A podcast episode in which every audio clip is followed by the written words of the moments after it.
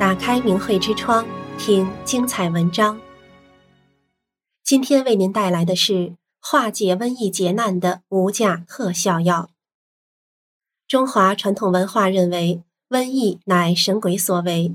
道家《太平经》中说：“阴气盛阳，下欺上，鬼神邪物大兴而昼行人道，疾疫不绝而阳气不通，善者自兴，恶者自病。”吉凶之事皆出于身，意思是说，吉凶祸福是一个人行为善恶的必然报应。一个人如果不敬神灵，道德沦丧，做的恶事自然就多，积攒到一定程度就会招致灾祸。而一个社会如果整体道德水平下滑，瘟疫等等灾难就会来临。那么如何化解呢？儒家认为，一个人能认错悔过是安身立命之本，而在佛家看来，真心忏悔则是消减业力、避祸消灾的根本。加上诚念真言，就会得到神灵的护佑和加持，从而化解磨难。接下来，咱们一起来听几个历史上真实的小故事。第一个故事讲的是真心忏悔。化解仇家三世索命。清代王士禛在《池北偶谈》中记载了一个书生真心忏悔，化解仇人三世来他家中投胎索命的故事。清朝安徽桐城有个书生叫姚东朗，他有个儿子叫三宝。三宝九岁时突然得了重病，三天三夜不吃饭，只是饮水念佛。奇的是，三宝的口音竟从安徽变成了河南口音。三宝对父亲姚东朗说：“我前世是河南的一个和尚，积攒了三十金，和我同住的人想借走，但被我拒绝了。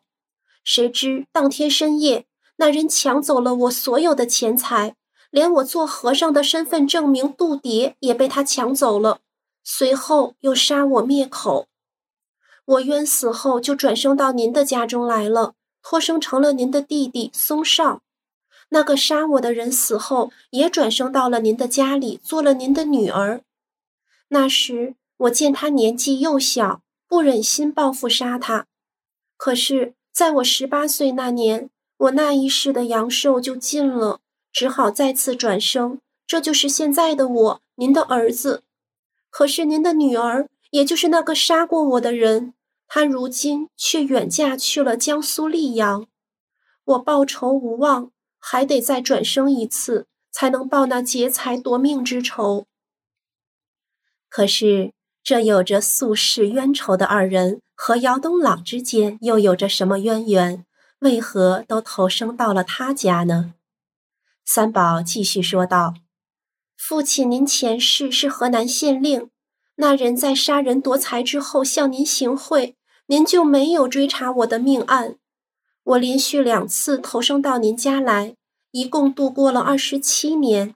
在这期间，衣食教养种种物资费用，足可以和您前世受贿的钱数相抵。如今我即将要转生到溧阳，去向那人，也就是您今生的女儿讨债了。姚东朗听罢，大惊失色，痛悔不已，赶紧问道：“这笔冤债可有化解之法？”三宝说：“只有凭借佛法的力量才能化解。”说完就离世而去。姚东朗赶忙前往附近山寺求见高僧月律法师。将事情的前因后果一五一十和盘托出，并恳请法师为他做忏悔的法事。月律法师见他是真心悔过，就为他举行了水忏。这是一种诚心忏悔、消逝冤业的仪式。又让他拿出三十金来供奉寺中僧侣。水忏完毕后，姚东朗得知远嫁溧阳的女儿流产了，而且在流产后竟然身体无恙。而就在前一天夜里，女儿在梦中见到一个僧人，身上带着火光，嘴里大声叫嚷着就要登堂入室，过了很久才终于离开。人们这才明白，僧人在被杀后的第一世不忍心复仇，第二世又在临终前说出真相与破解之法，而曾经贪赃枉法的河南县令姚东朗，在这一世诚心忏悔，虔诚礼佛，施舍财物，于是这段纠缠了三世的冤怨，终于得到了佛法的化解。第二个故事发生在宋朝，宋人洪迈在《夷坚乙志》中记载了一个他的族人持念佛咒退异鬼、渡劫难的故事。这位族人名叫洪阳，他从乐平县赶路回家，当时天色渐晚，他的两个仆人抬着轿子，还有一个仆人担着行李，主仆四人行色匆匆，一直走到了二更天。夜色已深，月光朦胧。突然，从山间传来巨大的声响，就像是有数十棵参天巨树被拦腰斩断一般。那声音越来越近，洪阳起初以为是山中猛虎的咆哮声，可细听之下，那声音竟比猛虎还要可怕。洪阳心道不好，这里前不着村，后不着店，无处可逃。幸好，左边有一个已经干涸了的溪涧，洪阳赶紧跳了下去。他才刚藏好身形，只见一个身长三丈、浑身发光的怪物站到了前面。两个抬轿的仆人几乎要被立时吓死，担行李的仆人一闪身藏进了轿子里，屏住了呼吸。洪阳平时总是念观音大悲咒，现在情急之下。赶忙将大悲咒念了数百遍，那怪物起初还站着不动。洪阳心中虽也害怕极了，但他坚持念诵佛咒，没有停歇。怪物见状，退后几步，离开洪阳一段距离，嘴里高呼：“我去矣！”说罢，就径直走进了一户人家，不见了踪影。洪阳回到家后，大病了一场。一年后才痊愈，那个躲进轿子里负责担担子的仆人也病了一年，而那两个抬轿的仆人则都死了。当初那户被怪物钻进去的人家，满门五六口人，在那之后不久就都死于瘟疫。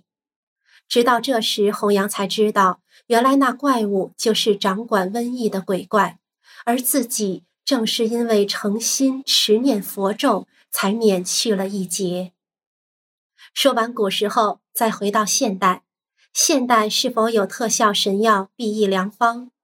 中共病毒带来的疫情肆虐全球三年之后，又是否还会卷土重来？明慧网已经刊登了很多故事，说的都是在疫情当中，许多有缘人在身染瘟疫之后，因为承念九字真言“法轮大法好”。真善人好，而峰回路转，绝处逢生。